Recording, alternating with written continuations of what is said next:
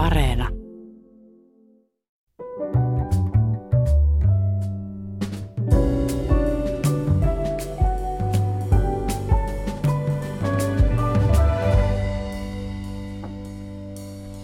Hyvät ihmiset, syöminen on niitä perusasioita, jotka ovat meille kaikille yhteisiä ja Yhdessä kalastuksen kanssa maatalous sen kaikissa muodoissa tuottaa kaiken sen, mitä me ihmiset suuhumme laitamme. Mutta vain murto-osa meistä on enää töissä ruoan tuotannossa. Luotamme vain siihen, että ruoka löytää tiensä pellolta ja navetasta kaupan hyllylle ja että meillä on siihen varaa. Millaista on olla Suomessa maatalousyrittäjä? kuinka maatalouden, kan, maatalouden kansallinen ja kansainvälinen verkosto toimii ja miten se kehittyy varsinkin nyt, kun Ukrainan sota sekoittaa maailman kauppaa. Suomalaisen maatalouden näkymistä keskustellaan tänään tässä ja vierainani ovat Luonnonvarakeskuksen tutkimusprofessori Jyrki Niemi ja maatalousyrittäjä Tuomas Laitinen. Hyvää huomenta, hyvät herrat ja tervetuloa kun tulitte. Kiitos. Ja kiitos kun tulitte. Kiitos. Mä oon tässä sekaisin ja pakko vähän tunteilla sen takia, että tämä on, jos laskin oikein, Roman Schatzin maamikirjasarjan jakso numero 400. Ja minähän laskin oikein. Kiitos kaikille teille, jotka olette jaksaneet pitää meille seuraa niin kauan. Kiitos kaikille täällä studiossa kanssani istuneille vieraille, taustatiimille, äänitarkkailijoille ja kaikille muille ihmisille, joita ilman tämä ohjelma ei olisi olemassa. Ja kiitos myös kaikille teille, jotka jaksatte joskus suomalaiseen tyyliin tulla vastaan kassajonossa tai raitiovaunussa ja kiittämään tästä ohjelmasta. No niin, nyt riittää tunteilu. Kääritään hiat ja ruvetaan keskustelemaan maataloudesta. Aloitetaan susta, Tuomas. Ensinnäkin se on tosi sopiva, että sä oot tänään täällä tässä juhlanumerossa, koska sinä olet se vieras, joka on tullut pisimmän matkan takaa. Sä tulit yöjunalla Kemijärveltä tänne vierailemaan ja lähdet ohjelman jälkeen takaisin junalla pohjoiseen. Arvostan tätä suuresti. Kiitos. Ilman muuta. Mitä sä kasvatat siellä Kemijärvellä? Kemijärvellä Javaruksen kylässä. Vedetään aina vähän kotiin päin kuin mahdollista. Tota, meillä on ö, lampaita, possuja ja sitten tätä nautakarjaa ja lampaista rodut on niin kuin dorbereita ja kotlampaita ja possuista sitten niin kuin kasvatetaan mangalitsa-sikoja. Eli tämä on tämä unkarilainen alku, alkuperäisrotu hmm. ja nautojen puolesta sitten tosiaan tämä suomalainen alkuperäiskarja, Itä-Suomen karja ja Pohjois-Suomen karja, jotka on kyllä vähän vielä alkutekijöissä se Kuinka paljon niitä elukoita sulla on? No tällä hetkellä, jos päät laskee yhteen, niin kyllä se satane ylittyy ja vuoden lopussa sitten, no ei nyt ehkä ihan, no päästään ehkä 200 paremmalle puolelle. Mutta että nyt ollaan perustaminen suoritettu ja nyt lähdetään sitten kasvattamaan sitä siihen mutta sä oot ollut ennen kasvattamassa eläimiä myös muualla Suomessa etelämpänä. Joo. Tämä, kuinka uusi juttu on tämä?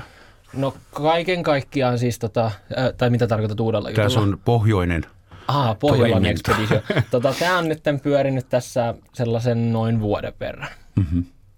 Ja sä olet paitsi maatalousyrittäjä ja karjan kasvattaja, myös vihreän puolueen maatalous- ja eläinpoliittisen työryhmän jäsen.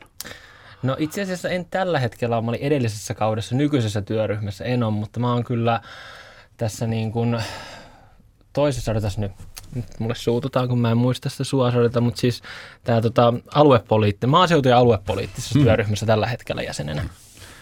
Kuka nyt sulle suuttuisi tästä? En minä tiedä, se selviää myöhemmin.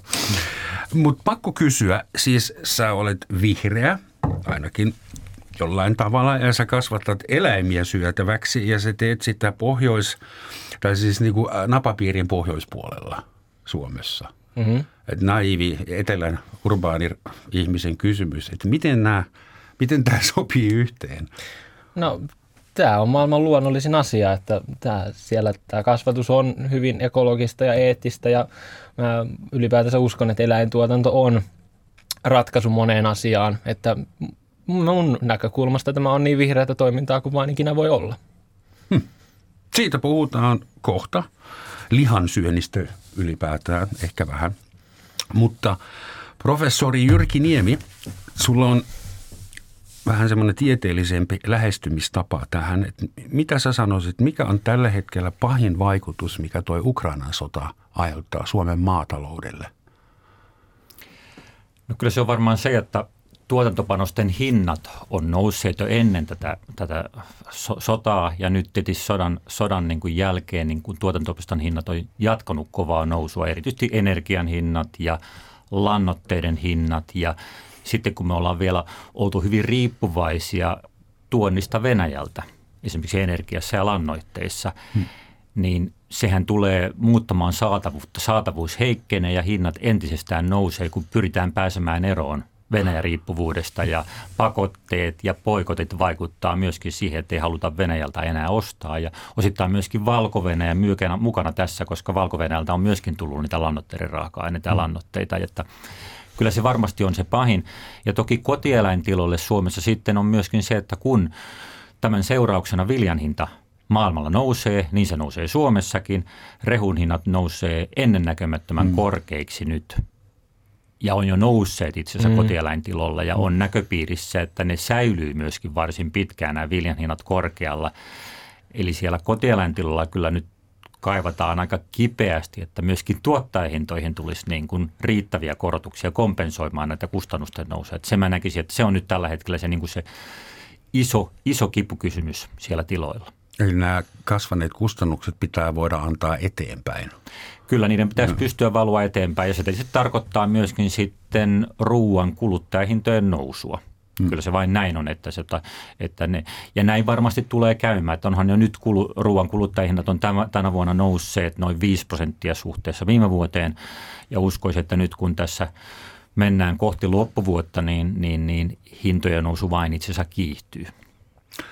Kuinka paljon sun rehun, siis lannoitteita sä et oletettavasti tarvitse, vai tarvitsetko, mutta rehuja. Kuinka paljon sun kustannukset on noussut nyt tämän kahden kuukauden sodan aikana?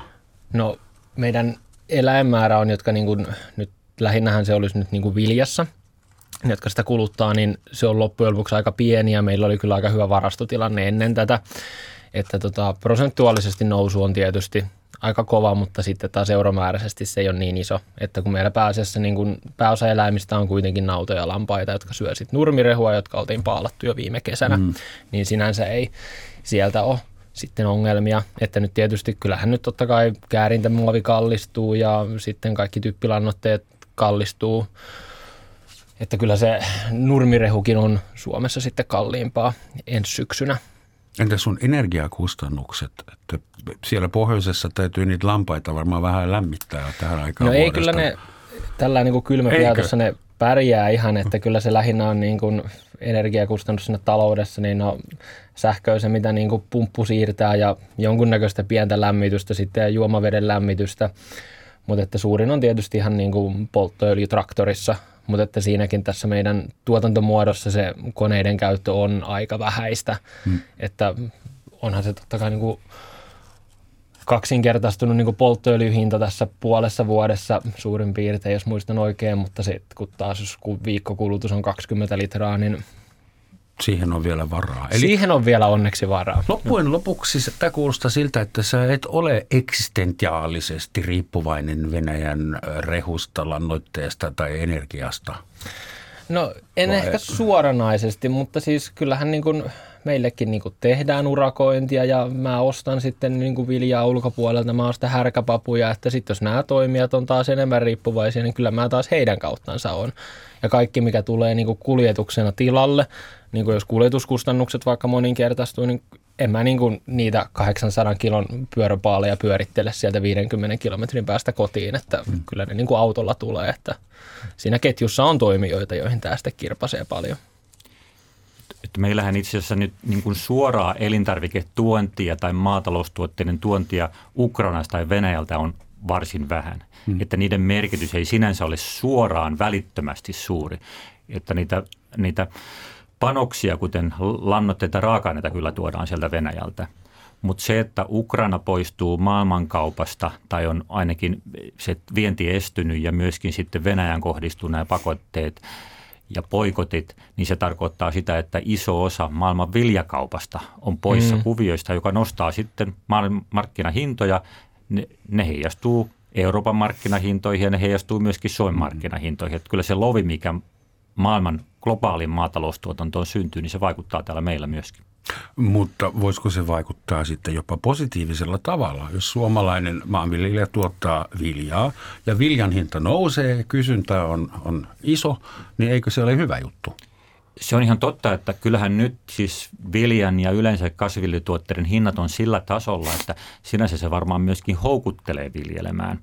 Että huolimatta niistä korkeista kustannuksista, jos viljan hinta ja ylikasvien hinta pysyy tällä tasolla, niin nyt kannattaa viljellä. Mutta sitten siinä on taas se, että pysyykö se, kun meillä on aika keskittynyt markkina ja sitten kun syksyllä ruvetaan puhumaan sen myynnistä, niin kukaan ei taas sano, että mitä täällä ne hinnat sitten välttämättä on. Että kun kalliilla lähet, perustetaan tämä tuotanto, niin sitten jos saadaankin vaan viime vuoden hintoja, niin se on vähän niin kuin tuplaläpsy naamaa siinä kohtaa. Se on totta, että epävarmuus on nyt varsin suurta ja tilatasolla ja tietenkin varmaan niin kuin – itse asiassa niin kuin toisaalta ehkä järkevintä olisi myöskin niin kuin osa sadosta jo myydä tässä vaiheessa, jos pystyy saamaan niin kuin tietyn takuun siitä, että mikä se syksyn hinta on, koska tosiaan kaiken jättäminen sitten käteiskaupan varaan syksylle. Okei, ne hinnat voi olla jopa vielä korkeampia kuin tänään, mutta mm. eihän sitä ole takeita. Se riippuu sitten maailman viljasadosta ja Suomen viljasadosta. Mm. Eli se, silloin on aika iso merkitys, mitä niin kuin tulevalla kasvukaudella tapahtuu, minkälaiset sääolosuhteet on, tuleeko – maailmaan Suomeen hyvä sato vai tuleeko huono sato? Jos tulee huono sato, niin hinnat nousee entisestään. Ja mä oon ymmärtänyt, että nyt tällä hetkellä aika moni sitten niin kun laittaa nyt justiinsa vanhojen viljaviljelysten tilalle laitetaan nyt nurmea, koska se on totta kai varmempi, siitä saa sen maataloustuen, panos on pienempi ja sitten tietysti myöskin ympäristön kannalta se, että niin kun halutaan sitten käyttää viherlannotusta, pistetään siihen nurmen sekaan typpikasvuja, että se parantaa sitä maata, sitoo sinne hiiltä, lannottaa sitä, niin, niin kuin pitkällä tähtäimellä tämähän on aivan erinomainen juttu, mutta sitten taas lyhyellä tähtäimellä, kun sitä viljasta on muutenkin pulaa ja jos sitä vielä vähän viljellään vähemmän, niin se on sitten taas pieni ongelma. Tämä on ehkä naivi kysymys, mutta ehkä just siksi hyvä. Mikä on maatalousyrittäjän elämässä kaikista vaikeinta? No täytyy sanoa, että mä ehkä edustan vähän sellaista epätavallista maatalousyrittäjää, että mä en osaa tuohon niin kattavasti vastata, mutta se mitä mä itse henkilökohtaisesti koen hankalaksi, niin on ihan niin kuin yksi juttu on byrokratia ja sitten se, niin kuin se valvonta että varsinkin, että sitten kun sulla on niin kuin eläimiä, niin sitten siitä sitten tota, sä voit saada vaikka niin kuin eläinsuojeluilmoituksia. Ja siis se on, niin kuin, se on aika niin kuin stressaavaa, että on jatkuvasti... Mitä tarkoittaa, voit saada vaikka eläinsuojeluilmoituksia? Että joku mustamaalla asutta sanoo, että sä pitelet sun eläimiä vai? No ei nyt ehkä ihan sillä sanotaan näin, että jos niin kuin mulla on hevoset laitumella, meillä on siis pari hevosta mm. niin kuin omaksi iloksi, ja sattuu satamaan vettä, joku ajaa tilan ohi ja katsoo, että siellä ne eläinrassut on taas pihalla vesisateessa, vaikka ne pääsi sisälle pihattoon, niin sitten, että niin kun saatetaan niin kun soittaa kunnolla, että hei siellä on nyt eläimiä heitteillä, kun ne on sateella pihalla. Että tätä tapahtuu nykyään aika paljon. Tai sitten yksi hyvä oli, minkä mä kuulin, että eläinlääkäri sanoi, että hänelle oli tehty parhaimmillaan ilmoitus siitä, että oli kaveri istunut junassa ja juna oli mennyt niin kuin laitumen ohi, missä oli ollut hevosia ja sitten tämä oli niistä laitumella olevista hevosista tehnyt ilmoituksen siitä, kun niillä hevosilla on niin pitkät kaviot siellä laitumella. Sillä että jonkun että, pitäisi käydä leikkaamassa kynnet. Niin tämä pointti on siinä se, että jos se heinä on sillä niin kuin hevosta polveen asti ja sitten sä näet ne siellä sadan metrin päässä, niin sä siitä erotat, että nyt siellä okay. on hevosilla liian pitkät okay. kaviot. Niin se, että niin kuin, sitä niin kuin, tietyllä tavalla sitten se, että kun, ja näistähän mistään valvonnasta ei niistä ilmoiteta etukäteen. Niin että koska tahansa pihaan voi pamahtaa joku, nyt katsotaan niin kuin paperit läpi, nyt katsotaan eläinten olot läpi, nyt katsotaan korvamerkit, niin se on sellainen, mitä mä niin kuin en ollenkaan niin kuin kaipais. Vaikka siis, entäs jos sulla ei ole aikaa, jos sulla niin on siis, kesken sille hetkelle? Joo, mulla ei ole aikaa ja sitten tota, mulla menee siihen aikaa. Että enhän mm. mä niinku siitä voi ketään laskuttaa. Että jos mä kääntäisin sitä siihen päin, että ajatellaan, että sulla on niinku perhe, lapsia – ja nyt sitten niin kuin sosiaalitoimi päättää, että hei, tämän kunnan alueella lapsiperheestä 5 prosenttia vuosittain pistotarkistus. Käydään keskiviikkoiltana kahdeksalta katsomassa, että kotona on kaikki ok. Hmm. Niin miltä se susta tuntuisi? Itse asiassa mulle on tehty semmoisia tarkastuksia ja se tuntui oudolta sanoakseni. Niin, niin. Se, että... Ehkä tähän voisi tosiaan, että mä itse näin niin tutkijana, että tosiaan, että maatilayrittäminen nykyään, niin se on aika vaativa, todella vaativa homma, että kun siihen ei liitä riitä pelkästään se tuotanto-osaaminen, että osaa viljellä ja pitää huolta eläimistä. Se on tietysti tärkeä osa, se on niin kuin sellainen vähän niin kuin perustaito, mikä pitää osata. Mutta sitten on myöskin, että jotta on kannattavaa, niin pitää aika tarkasti osata laskea niitä euroja hmm. ja hoitaa sitä niin kuin järkevästi niin kuin myöskin liiketaloudellista tilaa, osata sitä bisnestä – Seurata maailmanmarkkinaa, spekuloida. Ja, niin. No ehkä ei spekuloi, ehkä enemmän sitten niin kuin hallita niitä riskejä juuri sitä, että kun ne hinnat vaihtelee. Että siellähän ne suurimmat vaihtelut on, on sekä niin kuin tuottajahinnoissa ja tuotantopanosten hinnoissa. Ja sitten ehkä vielä se, että kun se tuottajan asema on tässä ruokaketjussa heikko, niin se oikeastaan vaatisi sitten vielä sitä, että nämä tuottajat liittyisivät vähän yhteen – vahvistaakseen sitä kaupallista edunvalvontaa, että he pystyvät saamaan markkinoilta vähän parempaa hintaa, koska vastassa on kuitenkin aika isot elintarvikeyritykset ja sitten niin kuin vähittäis- tai tukkukauppa. Eli että miten myöskin sitä omaa asemaa siinä ruokaketjussa olisi vahvistaa niin, että saisi pikkasen parempaa hintaa markkinoilta. Eli kaikki tämä yhdessä, niin se se on aika vaativa mm. homma ja sitten mitä Tuomas mainitsi vielä tämän, tämän sitten tämä byrokratia, joka liittyy näiden tukien saantiin. Joo, ja tuossa tota, Tuo on kyllä hyvä pointti. Ihan niin kuin se, että niin kuin, mikä on kanssa niin vaikeaa, on niin kuin vaikka rahoituksen saaminen maatalousyrittäjänä. Niin siis tämähän on pankkien näkökulmasta ihan täysin kuollut ala. Ei tämä kannata. Tässä vaaditaan kovat pääomat, sitten pääoman tuotot on matalia ja sitten taas niin kuin lainarahan korot, niin vaikka meillä puhutaan nollakorkoisista lainoista, niin ei, ei maatalousyrittäjät näe nollakorkoista lainaa. Ne näkee 4-5 prosentin korkoista lainaa silloin, kun on 100 prosentin vakuudet. Ja tästä tuota, tuottajien yhteenliittymistä, niin onhan meillä periaatteessa niin kuin HK Scania Atria perustuu tuotanto, tai niin kuin tuottajien yhteenliittymiin, mutta eipä siellä lihalalla niin kuin siitä näytä hirveästi apua olevan. Mietin, että tälläkin hetkellä on porukka menossa lakkoon, opettajat kunta-alan lakkoon alkamassa. Et eikö se ole yleensä näin, että jos joku ammattiryhmä tarvitsee lisää palkkaa tai lisää rahaa, niin he menevät lakkoon. Jos maanviljelijät menisivät lakkoon, niin ehkä muut ketjun, ravintoketjun osat huomaisivat kohtalaisen nopeasti, että nyt pitää tehdä jotain asialle. Hei, Suomen hallitus aikoo tukea maanviljelijöitä 300 miljoonalla eurolla, näin ilmoitettiin noin kuusi viikkoa sitten. Ja äh, tällä halutaan nimenomaan tukea kotimaista ruokatuotantoa ja päätöksen taustalla on Venäjän Ukrainaan kohdistama hyökkäys. Ja toimilla halutaan helpottaa maatalouden, maatalouden kustannuskriisiä ja turvata Suomen huoltovarmuus. Onko tästä jo näkynyt jotakin? No samat uutiset on lukenut, mutta ei ole vielä tilille mitään tullut. Oletko laittanut jotain hakemuksia? En Pitääkö? ole laittanut hakemuksia. Mutta voiko semmoisia No mä veikkaan, että me ei välttämättä olla sitten, jos ei se tule ihan suoraan niin kuin, että joku tuki nousee, niin sitten sieltähän se tulee suoraan, mutta muuten mä uskoisin, että me ei välttämättä näitä sitten saataisi. Tai sitten siinä hakemiseen mun täytyy käyttää kymmeniä ja kymmeniä tunteja ja mä saan sitten 500 euroa valtiolta, niin Okei. Okay. Mä voin käyttää sen ajan sitten muuhun ja saada paremman tuoton siitä. Tämä, on se niin Tämä ei tietenkään ole niin kuin ainut, ainut, että kyllähän niin kuin maataloudelle maksetaan vuosittain niin kuin tukea. Että se on, se on EU-tuet ja kansalliset tuet yhteensä, niin nämä viljelytuet, vuosittaiset viljelytuet on noin 1,7 miljardia euroa, mitä, mitä maksetaan.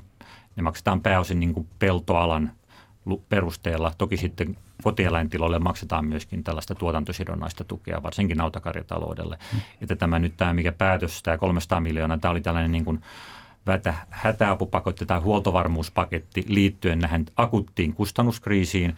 Ja toki siinä tarkoituksena oli, oli päästä siihen, että se olisi pystytty maksamaan tiloille mahdollisimman nopeasti, jopa jo ennen kylvöjä – mutta eihän, eihän niin kuin hallinto ei voi toi, pysty toimimaan näin nopeasti ja siinä tarvitaan, tarvitaan EU-komission suostumukset ynnä muut, niin käytännössä ne alkaa ilmestyä sitten tilille vasta, käytännössä vasta sitten syksyllä aikaisintaan. Hmm. Ja siinä vaiheessa kaikki maksut on jo mennyt viljelijältä. Suomi on maailman pohjoisin maataloutta tai maanviljelyä harrastava valtio – se on yksi enkka, josta saamme olla ylpeitä, jos näin päätämme. Joku muu voisi olla sitä mieltä, että ehkä tämän tyyppisessä maassa ei kauheasti kannatakaan harrastaa maanviljelyä. Sä itse Tuomas sanoit, että pankkien mielestä tämä on ihan kuollut ala. Mm. Kannattaisi lopettaa. Ää, mitä mun piti kysyä? Niin, mikä on maanviljelijän arvostus yhteiskunnassa tällä hetkellä? Eli ilmeisesti pankinjohtaja ei arvosta sun alaa kauheasti, mutta televisiossa taas on ollut Maajusselle Morsian ja farmiohjelma, eli jollain tavalla uusromantisoida sun työ myös. Niin näin kai se on, että tota, kyllähän sillä niin että siitä ihan sellaista positiivista palautetta saa, että A, että olet maanviljelijä, A, ihanaa, teillä on eläimiä, sit se on, mutta siis ihan samat saisi sillä, että jos mulla olisi vain kaksi hevosta kotona, että se, että jos niin jotain arvostusta kaipaa, niin kyllä mä nimenomaan sitä pankinjohtajalta sitä arvostusta kaipaa. Hmm. Mutta siis siitä romantiikasta ei ole mitään jäljellä, joka ehkä joskus nähtiin tässä – No kyllähän se silloin, kun homma on kivaa, niin ja siis hienoahan se on niin kuin eläinten kanssa ja kasvattaa ja sen tietysti se, että niin kuin konkreettisesti tekee jotain, että sitä ei niin kuin ikinä tarvitse selittää itsellensä, että miksi minä teen näitä asioita, miksi minä ruokin eläimiä, että miksi minä kuivitan niitä ja siitä tulee aina sellainen niin kuin hyvä mieli, kun sitä tekee. Mutta tota, tietysti sitten kun on 30 astetta pakkasta ja tuulee 15 metriä sekunnissa ja sataa lunta, niin sellaisena päivänä kun lähtee pihalle, niin ei se sitten siinä vaiheessa välttämättä mieltä Miksi ole vakuutusvirkailija? Mutta jos niin kuin tutkimukseen niin kuin pohjaa, niin kyllähän tuota, niin kuin maatalouden ja ruoantuotannon arvostus on, on, on niin kuin varsin korkealla. Että mekin ollaan tehty tällaisia niin kuin tutkimuk- kyselytutkimuksia niin kuin laajasti kansalaisille, niin kyllähän siellä ruoan, oman ruoantuotannon arvo nousee niin kuin hyvinkin niin kuin tärkeäksi kriteeriksi ja, ja myöskin sillä tavalla, että ollaan valmiita maksamaan sitä yhteiskunnan tukea maataloudelle oman kotimaisen ruoantuotannon säilyttämisestä. Ja kyllähän se myöskin näkyy sillä tavalla, että kyllähän suomalainen ruoantuotanto on kuitenkin pystynyt säilyttämään aika vahvan osuuden niin kuin kotitalouksien kulutusmenoista. Jos ajatellaan, että minkä verran suomalaiset kotitaloudet käyttää ruokaan, niin kyllä sitä käytännössä kuitenkin niin kuin kolmen neljäsosa palautuu suomalaisille tuotannontekijöille, mm. vaikka meille paljon toki tuodaankin sitten mm. erilaisia ruokatarvikkeita, hedelmiä, vihanneksia ja muuta, mutta tuota, että pääosin meidän syömä ruoka on kuitenkin kotimaista ruokaa. Ihan niin kuin Siitäkin huolimatta, että Suomi liittyi Euroopan unioniin ja niin. Kyllä, siitä huolimatta. Että tokihan asteittain meilläkin niin kuin tuonin osuus on koko ajan kasvanut. Toisaalta meillä on sitten myöskin pystytty viemään EUn sisämarkkinoille – lisää omaa, oma, meidän omaa ruoantuotantoa. Mm. Mutta kyllä niin kuin jos vähän niin kuin vertailee EU-laajuisesti, niin kyllä meillä kotimaisen ruoan osuus kaikesta syödystä ruoasta on kuitenkin ihan huippuluokka. Eli suomalainen ruoka on kilpailukykyinen, mutta johtuuko se sen hinnasta vai sen laadusta vai onko se kollektiivinen romanttinen suhde omaan ruisleipään? Mitä te peikkaatte vai vähän kaikkea?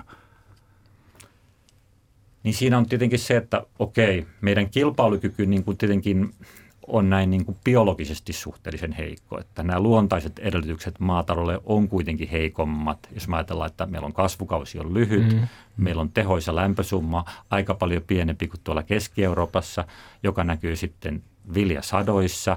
Ne on vain sitten noin puolet, mitä ne on tuolla eteläisimmissä Euroopan maissa – Eli siinä mielessä me ei tietenkään olla kilpailukykyisiä. Toki meillä nurmi kasvaa sitten taas paljon paremmin, että siinä meidän kilpailukykyero on huomattavasti pienempi, eli meidän vahvuus on nimenomaan kotieläintuotannossa.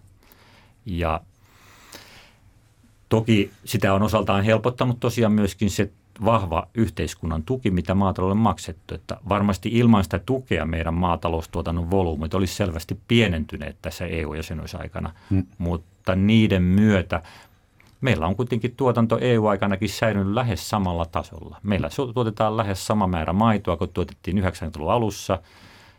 Meillä on viljaa, tuotetaan suurin samoilla hehtaareilla. Lihantuotanto on itse asiassa kasvanut EU-jäsenyyden aikana meillä. Ja melkein saatiin se elintarvikevirasto tänne Suomeen. Melkein. Melkein. Melkein. Hyvin lähellä oli. Jos ajatellaan, maatalous, äh, maatalouteen kohdistuu niin paljon haasteita niin lyhyessä ajassa. Ilmastonmuutos, äh, nyt on Ukrainan sota kaiken kukkuraksi. Euroopan unioni on vaikuttanut hyvinkin voimakkaasti suomalaiseen maatalouteen, niin miten ylipäätään voi suunnitella jotain maataloutta tai karjataloutta vuosiksi eteenpäin, jos on tuommoisia tekijöitä sotkemassa peliä koko ajan. Meidän, että pitäisikö Suomessa esimerkiksi ryhtyä kasvattamaan semmoisia kasveja, joita saa nopeasti aikaan ja josta on pulaa jossain maailmanmarkkinoilla. Jotain eri, kumina on semmoinen. Sitä on kasvatettu Suomessa 30 vuotta ja Suomi on maailman johtava tai toiseksi suurin kumina viejä. Voiko tällaisia tarinoita monistaa? No varmasti, ja jos nyt niin kuin akuutusti jotain ajattelisi, että jos me nyt oltaisiin Suomessa joka ikinen mahdollinen pläntti kylvetty viljalle niin kuin tänä vuonna, niin kyllä se varmasti sitten niin syksyllä olisi globaalia tilannetta auttanut niin kuin ihan pikkasen, mutta toisaalta me ollaan niin pieni tekijä, ettei sillä nyt käytännössä mitään merkitystä ole. Mutta se, että niin kuin, mikä sitten meillä se voisi olla se oma hyvä juttu, niin kuin tässä äsken viitattiinkin, että tämä kotieläintuotanto, niin myös sen puolesta, että meillä tämä pohjoinen ilmasto on myöskin tosi hyvä siitä, että meillä on se talvi. Meillä on se talvi, joka tappaa niitä maaperän bakteereita. Meillä on täällä huomattavasti pienempi tautipaine. Toisaalta sitten taas ilmastonmuutoksen myötä, niin se meillä tulevaisuudessa voi olla näitä lumettomia talvia enemmän ja varsinkin sitten kun sateet lisääntyy ja sitten täällä savipitoisilla mailla, niin siellä on sitten kuraa, siellä ei pakkanen tapa mitään pöpöjä, niin kyllä niin kuin myöskin etelässä niin kuin kasvi- ja eläintaudit tulee tulevaisuudessa lisääntymään. Mutta mm-hmm. taas pohjoisessahan se niin kuin säilyy edelleen tämä oikea talvi ja sitten siellä se jopa pieni kasvukauden pidentyminen, niin sehän vaan niin kuin siellä on alueellisesti voi olla hyväkin juttu. Niin kuin viime kesänä tehtiin niin kuin ensimmäinen kuiva heinäsato tuolla niin kuin meidän alueella juhannuksena, kun normaalisti se kasvukausi vähän niin kuin vasta alkaa silloin. Niin se oli niin kuin aika raju. Eli aikataulut ovat jo muuttuneet ilmastonmuutoksen takia. Kyllä. Mutta cash crops, mitä ne on suomeksi? Eli niitä ei ole vielä tullut uusia, vai onko? No joo, kyllähän meillä niin kuin on sillä tavalla aika yksipuolista, että okei sitä nurmeahan meillä on aika paljon. Kun mm. meillä on noin vuosittain viljelyksessä kaksi miljoonaa hehtaaria, niin meillä on siitä puolet yli puolet on itse asiassa viljoilla ja öljykasveilla, yli miljoona hehtaaria. Ja sitten niillä nurmilla on se noin 700-800 000 hehtaaria. Että jonkin verran siinä sitten jää sellainen vajaa 200 000 hehtaaria jää sitten näille muille kasveille, joita on sitten erilaisia. Ja, ja tuota, jos ajatellaan tosiaan näitä, on, tulee tosiaan aika isoja, isoja haasteita, ilmastonmuutoksen, ilmastonmuutoksen hillintä – koska sekin vaikuttaa, että pitää niin kuin maatalous pystyä kasvihuonekaasupäästöjä vähentämään tässä tulevien vuosien mm. aikana, kuinka se te- tehdään, ja sitten on tämä monimuotoisuuden säilyttäminen. Ja kyllähän meilläkin on kuitenkin niin kuin peltoja, jotka on liian yksipuolisessa viljelyssä. Että sitä viljakiertoa on liian pitkään. Olisi, olisi hyvä saada sinne lisää lisää näitä myöskin muita kasveja. Nyt se ensimmäisenä tulee mieleen näytin nämä valko, palkokasvit. Mm. Toki niin kuin myöskin öljykasvit, rypsi ja rapsi, joista saadaan sekä kasviöljyä että sitten niin kuin valkuaisrehua, mutta erityisesti sitten palkokasvit, herne, härkäpapu, mahdollisesti lupiini. Ja oma näkemys on, että miksei varmaan viljelijät, tuottajat olisi varmaan olisi valmiita ryhtymään niiden, niiden viljelemiseen, jos saadaan hinta kohdilleen – ja toki se vaatii myöskin sitten viljelijöitä toki sitten niin kuin myöskin varmasti, koska jos on tottunut viljelmään vuodessa toiseen viljaa, niin siinä on myöskin sellainen tietynlainen uudelleen opettaminen, että siirrytään uusiin viljelykiertoihin. Sehän olisi maaperän kannalta ensisijaisen tärkeää, että meillä olisi enemmän hmm. viljelykiertoja. Siellä olisi niitä palkokasveja, jotka pystyy sitomaan sitä typpeä ilmasta, jolloin se typpilannoitteidenkin tarve vähenisi. Hmm. Eli ei tarvitsisi käyttää näitä niin paljon näitä epäorgaanisia lannoitteita. Että, että, mutta kyllä se vaatii myöskin ehkä sitten tällaista niin kuin, se vaatii sitä kysyntää, se vaatii niitä uusia arvoketjuja tähän niin kuin esimerkiksi kasvisproteiinituotantoon, että nythän kuitenkin kasvisproteiinin kysyntä on kasvamassa. Hmm. Hmm. Se on varmaan sellainen näköpiirissä oleva asia. Mitenkä me suomalainen maatalous, elintarviketalous vastaa siihen? Että nythän osittain tämä kasvisproteiinituotteetkin, niin ne tehdään ulkomaista raaka-aineista, koska meillä ei ole riittävästi kotimaista tarjontaa. Meillä on siinä kehitettävää, mutta se vaatii koko tämän niin kuin ketjun yhteistoimintaa. Just luin jostain, että nyt on ilmeisesti keksitty perunamaito. Tätä Joo. on, onkin odotettu. Niin, Tuomas, mitä mieltä olet No ehkä kasvisproteiineista? tosi hyvä juttu. Ja, mutta myös siellä niin kuin kotieläinruokinnassa, että siis niin kuin lupiini, sinimailainen, niin ei niistä niin kuin, saadaanko niistä ihmisille. Ja sitten kaikki apilat, niin kyllä se myöskin siinä, että niin kuin, että kun me kiinnitetään vähän huomiota siihen, että niin kun, kun nurmi on aika sellainen yleiskäsite, se nyt voi tarkoittaa ihan mm. mitä tahansa, niin se, että sitten kun se on oikeasti valkuaispitoista, se on sellaista, mikä lannottaa maaperää, se, sitä kasvatetaan sillä tavalla, että se sitoo hiiltä maaperään ja se, että niin kun, kun sillä mahdollisimman pitkälle voidaan vielä ruokkia ne kotieläimet, niin, niin sitten tota, se on mun mielestä sellainen, että saadaan vähän sitä viljaa pois sieltä, niin kun, mikä menee sinne eläinsyöttöön Mutta kautta. nurmi taas on yksiselitteisesti semmoinen kasvi, jolla ei voi ruokkia ihmisiä. Ei ainakaan niin kuin välittömästi. Ei voi, ja sitten tota, tässä nimenomaan se, että nyt kun puhutaan siitä, että miten me saadaan hiiltä sidottua maaperään ja miten me saadaan korvattua näitä fossiilisesti, jotka tänä päivänä tehdään typpilannoitteet, niin nurmi on siihen hyvä ratkaisu. Mutta sitten jos me ajatellaan vaikka, että niin otetaan viiden vuoden jänne pellolle, että niin ensin kylvetään siihen nurmi, sen nurmen täytyy siinä kaksi mielellään kolmekin vuotta olla, että se hiilen sidonta on maksimissaan, ja sitten sen jälkeen se maa voidaan uudistaa ja kasvattaa vaikka kaksi kautta sitten viljaa. Mutta jos meillä ei olisi niitä kotieläimiä, jotka sitä nurmea tästä viiden vuoden jaksosta sen kolme vuotta söis, niin mitä me sitten tehdään sille nurmelle? Painetaan me siitä jotain biokaasua ja yleisesti se, että niin kun, jos tämä niin kun yksinkertainen malli levitettäisiin koko maahan, niin se tarkoittaisi sitä, että 60 prosenttia meidän peltopinta-alasta olisi niin kun ihmisen ruoantuotannon ulkopuolella ilman kotieläimiä. Hmm. Niin ei sekään mun mielestä ole kovin toimiva ajatus. No miten se saataisiin toimimaan? Pitäisikö esimerkiksi, jos meillä on toi lajikato ja se on myös niin ruoantuotannossa, että pitäisi olla enemmän eri, erilaisia kasveja, mitä viljellään, ja niin, että voidaan diversifioida. Mutta tarkoittaisiko tämä myös sitä, että pitäisi olla pienempiä tiloja? Pitäisikö pilkkoa isot pellot Itse asiassa tuossa asiassa voisi sanoa, että itse asiassa isoimmilla, isommilla tiloilla itse asiassa on jopa ehkä parempi mahdollisuus siihen diversiviointiin. Ainakin miten se näkyy, näkyy nykyään, niin näkyy, että tuota, isommilla tiloilla on enemmän hehtaaria, niin ne, ne harjoittaa sitä tuota, tällaista niin kuin kasvivuorotusta enemmän kuin pienemmät tilat.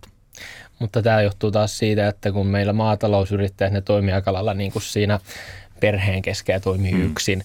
Et sitten taas jos meillä niin kuin pari-kolme maatilaa lähtisi vähän aktiivisemmin kierrättäen, että nyt kun meillä on vaikka meillä on kotieläintila, niin siellä sitten on vaikka ne possut, possuille viljellään ohraa, that's it. Sitten meillä on naapurissa, meillä on joku kasvitila, joka tekee ihan täysin omia juttujansa riippumatta siitä naapuritilasta, niin sitten taas kun jos nämä tilat vähän enemmän niin kuin toimisivat niin kuin klustereina ja yhteistyössä, niin sitten taas sieltä kautta saataisiin ne ihan samat hyödyt kuin siinä, että sulla on joku iso mammuttitila, millä on 500 lypsylehmää. Niin heti tuli kolhoosi saada, sanoa mieleen, Ei mennä jos tämä sinne. viedään liian pitkälle tämä naapurin välinen yhteistyö. Että eihän tietenkään yksikkökoko ei ole tietenkään niin kuin määrittävä tekijä, mutta se on tietenkin, että pitkällä aikavälillä yksikkökoot on kasvanut ja tilojen määrä vähentynyt. Mm. Kyllä se tietysti näin on, että, että sitä kannattavuutta on pystytty niin kuin ylläpitämään, niin se on vaatinut sitä yksikkökoon kasvattamista.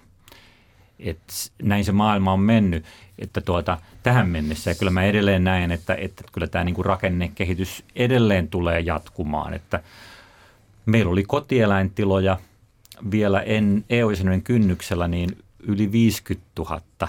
Nyt niitä on jo reippaasti alle 10 000, jotka on aktiivisessa kotieläintuotannossa. Ja niissä Siinä on enemmän eläimiä per tila keskimäärin. Joo, että eihän meillä eläintuotannon määrä ole muuttunut juuri miksikään. Pikemminkin lihantuotannossa jopa vähän kasvanut tänä aikana, mutta, mutta tilamäärä on merkittävästi laskenut. Joo, tuossakin vaan on se pieni ongelma, että mitä isompi tila sulla on, niin sen isommat pääomat se vaatii. Ja sitten taas jos niin kuin tuotanto perustuu isolle volyymille ja sitten kun vähän tuottajahinta jostain syystä heikkeneekin, tai niin sitten tota, ollaankin jo tosi isoissa ongelmissa. Ja se, että sitten niin kuin nyt meillä on, saattaa olla mahdollisuus, että niin kuin meillä rupeaa menemään tämän vuoden aikana tai viimeistään ensi vuonna isoja tai niin kuin tiloja isosti nurin täällä, niin se, että tällaisen ison tilan perustaminen tyhjästä uutena, niin ei sellaista tapahdu. Se vaatii miljoonien pääomat. Ei kukaan lainota sitä. Ja kaikkihan nämä nykyiset isot tilat, niin ne perustuu siihen, että kun vaari joskus 50-luvulla raivas sen ja sitten tota isä 70-luvulla laajensi 5 hehtaaria lisää ja sitten minä tein 200 hehtaaria sinne koneilla, niin se on niin kuin jatkuma. Mutta mm. sitten nyt jos se katkee, niin mistä tulee se uusi kaveri, joka sitten kaivaa takataskusta 10 miljoonaa euroa ja pistää tuonne niin kuin tilat pystyyn ja isot navetat? Se on ihan totta, mitä, mitä sanot tosiaan, että se on perustunut tällaisen vähän niin kuin orgaaniseen kasvuun, että pikkuhiljaa sukupolvet on niin kuin laajentanut tilaa. Ja nyt sitten varsinkin viimeisen 10-15 vuoden aikana, niin siinä on tapahtunut jopa tällaisia hyppäyksiä juuri johtuen teknologiasta. Että mä sanoin, että aikaisemmin se vielä oli sellaista asteittaisa se tilakoon kasvu, että sitä pikkuhiljaa kasvatettiin sekä eläinmäärää että hehtaarimäärää. Se perustui pitkälti siihen, että siellä se oli viljelyperheen oman työvoiman varassa. Mutta nythän kun tämä teknologia on kehittynyt, niin just joku robottinavetta, niin se on se 60 lypsylehmää, yksi robotti. Mm. Ja sitten seuraava askel, otetaan toinen robotti, niin se on 120 ja niin edelleen. Mm. Niin se tapahtuu yhä enemmän tällaisia niin hyppäyksiä. Pellot valvotaan droneilla nykyään ja GPS. Ja, ja sitten niin. on tullut sitä ulkopuolista työvoimaakin monelle isolle tilalle, että se ei enää, enää ei ole pelkästään sitä omaa viljeleperheen työvoimaa. Ja se on osaltaan sitten johtanut siihen, että ne johtamishaasteetkin tiloilla muodostuu yhä isommaksi. Ja koko se liikkeen johtamisen, ja toki niin kuin sanoit, niin se on toki myöskin sitten hyvin niin kuin riskialtis, hmm. että, että tuota, kuinka niistä riskeistä on sitten niin kuin pystytty huolehtimaan juuri siinä, että kun markkinahinnat vaihtelee tai tuotantoprosentin hinnat yhtäkkiä nousee. Ja näin juuri on, että nyt, nyt kun tuotantopanosten hinnat on nousseet äkillisesti tosi rajusti tämän viimeisen vuoden aikana, niin jopa sellaiset isot tilat, jotka periaatteessa pitäisi olla kilpailukykyisiä, niin ne on, nekin on nyt aika kovan kustannuskurmisen kohteena ja varmasti osa tiloista menee jopa polvilleen tämän, tämän myötä.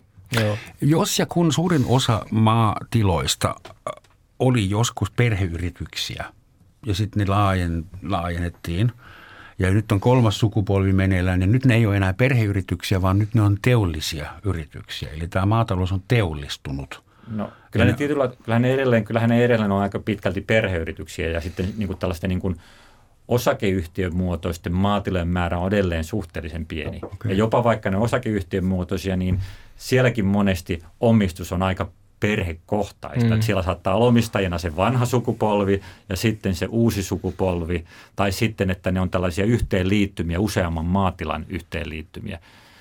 Et se on vähän, että onko se nyt teollista, niin se on nyt ehkä pikkasen pitkälle vedetty johtopäätös. Mä koska... tarkoitan nyt sitä, että kun Tuomas sanoi, että nyt pitäisi tulla se kaveri, joka on valmis laittamaan 10 miljoonaa pöydälle ja investoimaan. Ja tässä mittakaavassa 10 miljoonaa, niin se on kyllä teollinen yritys. Se on ihan totta, että pääomat on isoja. Siinä mielessä, että jos vaatii niin paljon pääomaa ja, ja investointeja. Maatalous on ja halutaanko, halutaanko me, että se tyyppi tulee, jolla on 10 miljoonaa, joka, joka laajentaa, joka tekee sen seuraavaan, sen 3.0 hypyn? Vai olisiko fiksumpi ajaa sen alas ja puolittaa?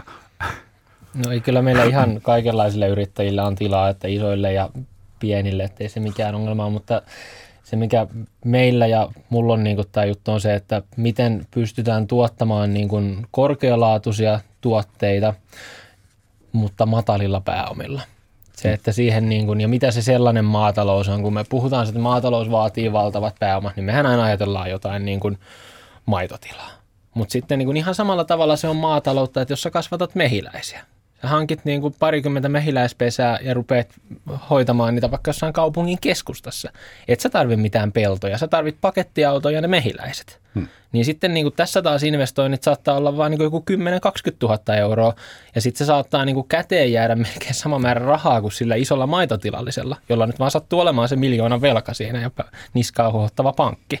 Että sekin, että mitä se maatalous on, niin siinäkin voi, tai sitten, että niin viljelet vaikka jotain valkosipulia käsin hehtaarin alalla, hmm. jolla elää kaksi ihmistä ihan mukavasti, niin eihän tällaisessa, niin sulla on kuokka ja kottikärryt ne investoinnit siinä. Tämä ja hehtaarin peltovuokra. aika hyvältä vaihtoehdolta, täytyy miettiä. Niin no ei sillä nyt ehkä ihan koko kansakuntaa elätetä, mutta että tässäkin on vaihtoehtoja ja nimenomaan hakea ne, missä pärjää matalalla pääomalla ja tehdään vaikka vähän enemmän sit sitä niin kuin omaa työtä. Niin pystyy sitä lisäarvoa nimenomaan kasvattamaan ja myöskin saamaan siitä sitten, kyllähän se melkoisesti vaatii sitä, että sä pystyt saamaan sitä sitten niin, kuin niin sanottua tavallista tuotetta vähän korkeamman hinnan myöskin mm. monesti. Toisaalta taas se hyppäys ei ole kauhean iso siihen, että niin kuin se, että niin kuin jos me puhutaan, että tällaisessa vähän erikoistuotannossa vaikka se tuottajahinta niin kuin vaikka kolminkertaistus, niin sitten kun se kuluttaja menee kauppaan, niin sille niin kuin se tuote, joka teollisesti valmistettuna maksaisi vaikka kaksi euroa, niin sitten tämän pienen toimijan ohjelta, jos siinä pakkaus- ja logistiikka toimii, niin sitten se olla kolme euroa. Se on ihan totta, että eihän niin kuin niiden maatalousraaka-aineen osuus meidän kuluttajien maksamasta loppuhinnasta, niin se, se jää sitten johonkin 15 prosenttiin itse asiassa, mm. jos katsotaan niin kuin koko laajultaan. Että ajatellaan sitä ruokalaskua, minkä suomalainenkin, suomalaisetkin kotitaloudet käyttää, niin eihän siitä palaudu sinne alkutuotantoon tosiaan kuin noin 15 prosenttia siitä ruokalaskusta.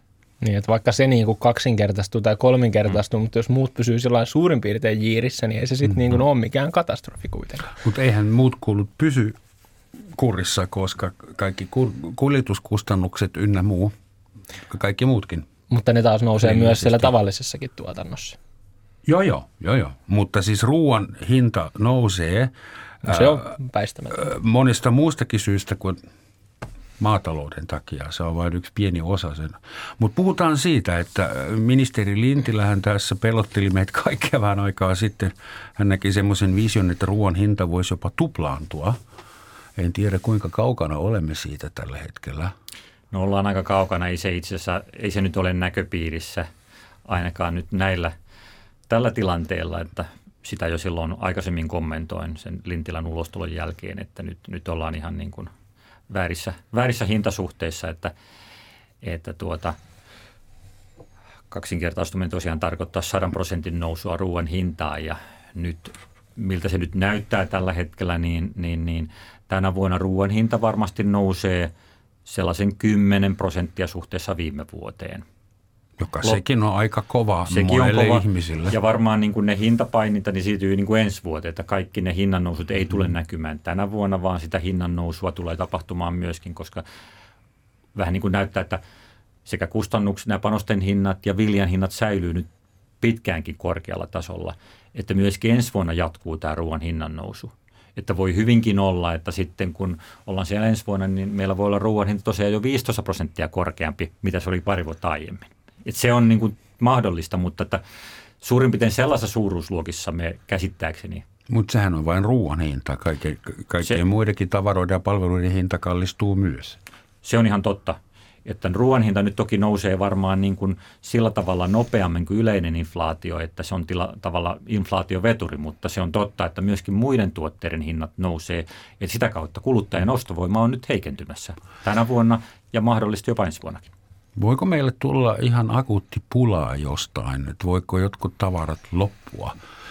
Jossain maassa, ex-kotimaassa hamstrataan auringonkukkaöljyä, koska se saattaa loppua, niin onko meillä pulaa öljykasveista?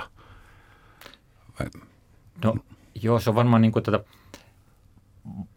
nyt ei varsinaisesti, mä sanoisin, että ei mitään ruokapulaa ei Suomessa tule, koska kyllähän meillä on niin kuin korkea elintaso ja, ja tuota, me ollaan vauras maa, mehän pystytään myöskin ostamaan mutta toki yksittäisistä tuotteista saattaa tulla tiettyä pulaa. No aurinkokukka oli hyvä esimerkki siitä, koska 50 prosenttia maailman niin kuin viennistä tapahtuu Ukrainan toimesta. Hmm että, että se on. Ja nyt sitten kun sitä on ryhdytty, ryhdytty korvaamisiin palmiöljyllä, palmiöljyn hinta on noussut, niin nyt Indonesia, joka on maailman suurin palmiöljyn tuottaja, on päättänyt rajoittaa omaa vientiänsä, koska se pelkää, että hinnat nousee omassa maassa liikaa.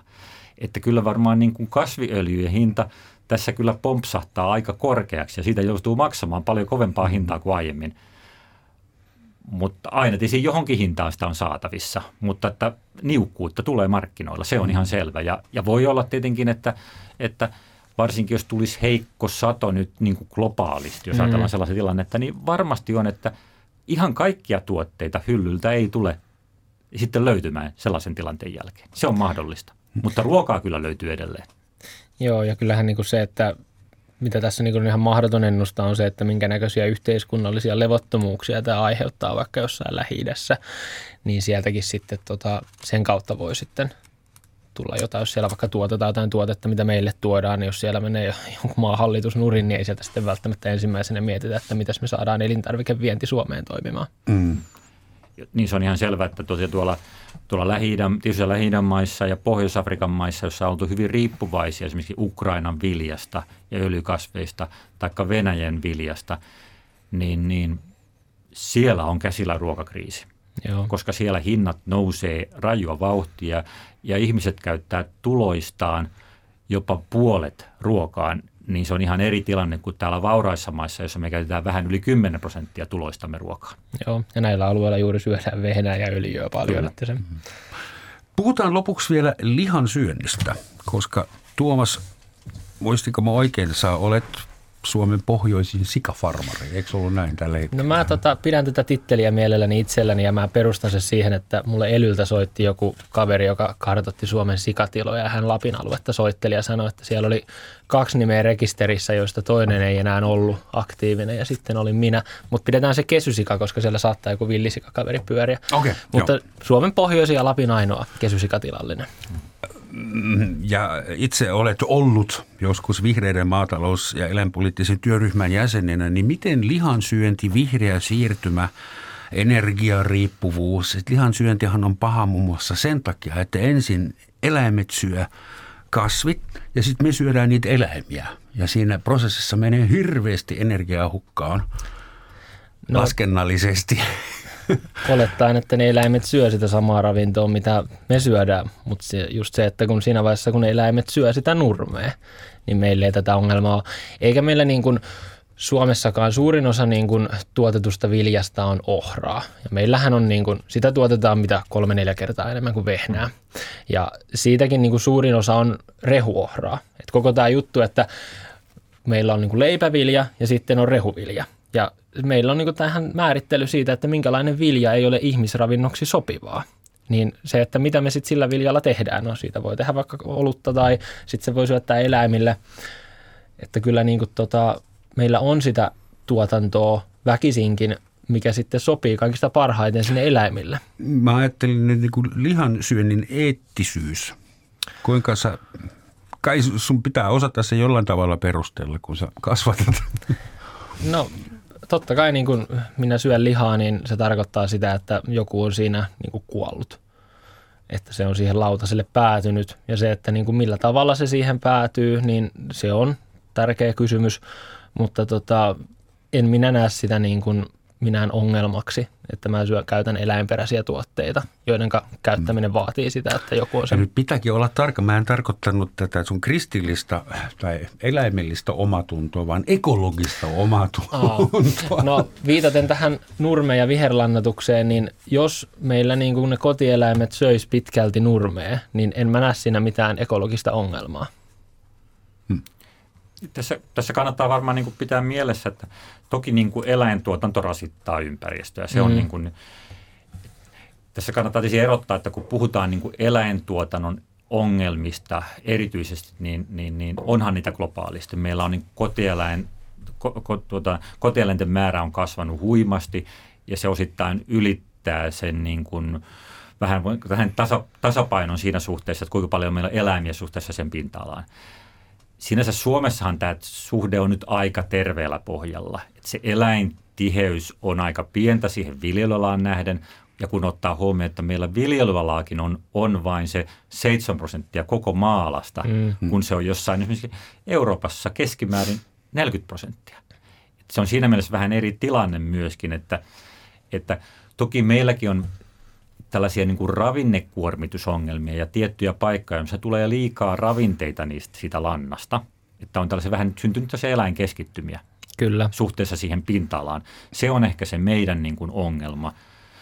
Että, ja toki lihan syönti, me voitaisiin sitä varmasti niin kuin vähentää, että eihän lihansyönti on mihinkään loppumassa, eikä sitä kukaan kai varsinaisesti lopettamassa, mutta se, että tarvitaanko me nyt ihan lihaa niin paljon kuin me keskimäärin tällä hetkellä syömään Suomessa ja vauraissa länsimaissa, niin se on sitten toinen kysymys. Me pärjättäisiin huomattavasti pienemmälläkin lihamäärällä, mutta kyllähän globaalisti lihan kysyntä on edelleen vahvasti nousemassa.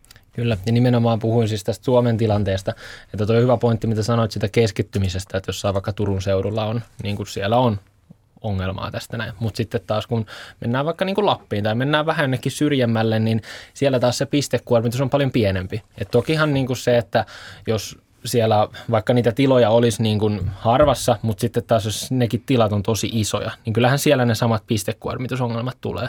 Mutta sitten taas niin kuin, jos meillä on tällaisia, että niin kuin vaikka joku kymmenen niin kuin lammasta hehtaarilla laiduntamassa ja sitten niiden niin kuin lannat käsitellään hyvin, niin sellainen niin kuin ei ole taas niin kuin ongelmallista. Että se, että meidän niin kuin nämä kotimaan niin kuin olosuhteet on hyvin paljon poikkea siitä, mitä jossain muualla. Että meillä ei ole täällä pulaa vedestä ja meillä ei ole täällä sillä tavalla pulaa tilasta ja sitten meillä on näitä, meillä on valtavasti näitä kaikkia vanhoja perinnebiotooppeja ja hakamaita, jotka on nyt poistuneet niin kuin käytöstä, että meillä jos jotain, niin meillä olisi kyllä nimenomaan mahdollisuus lisätä eläintuotannon määrää. Et meillä on tällä hetkellä 10 prosenttia siitä lammasmäärästä, mitä Suomessa oli vaikka sata vuotta sitten. Jos ehdottaisi Brasilian hallitukselle, että lopettakaa Amazonas äh, metsän polttamista, että me voidaan majoittaa osa teidän lehmistä tänne Suomeen. Miksei? Poliittisesti herkkä kysymys, kyllä. Joo. Hyvin herkkä kysymys, mutta kaikki on mahdollista, niin kuin politiikka on näyttänyt meille tässä viime aikoina ikävällä tavalla. Suuret kiitokset maatalousyrittäjä Tuomas Laitinen, jotka tulit Suomen toisesta päästä tänne asti. Kiitos. Kiitoksia professori Jyrki Niemi. Ja kiitos kaikille teille, kiitos. jotka kuuntelette nyt, jotka olette maatalousihmisiä ja jaksatte tuottaa ruokaa meille toimiston nörteille. Kiitos. Loppuun vielä sitaatti. Mieluummin kuin koko maailman keisarina olisin nyt maatilallani. Näin sanoo Amerikan Yhdysvaltojen ensimmäinen presidentti ja maanviljelijä George Washington. Kiitos teille ja hyvää kevättä.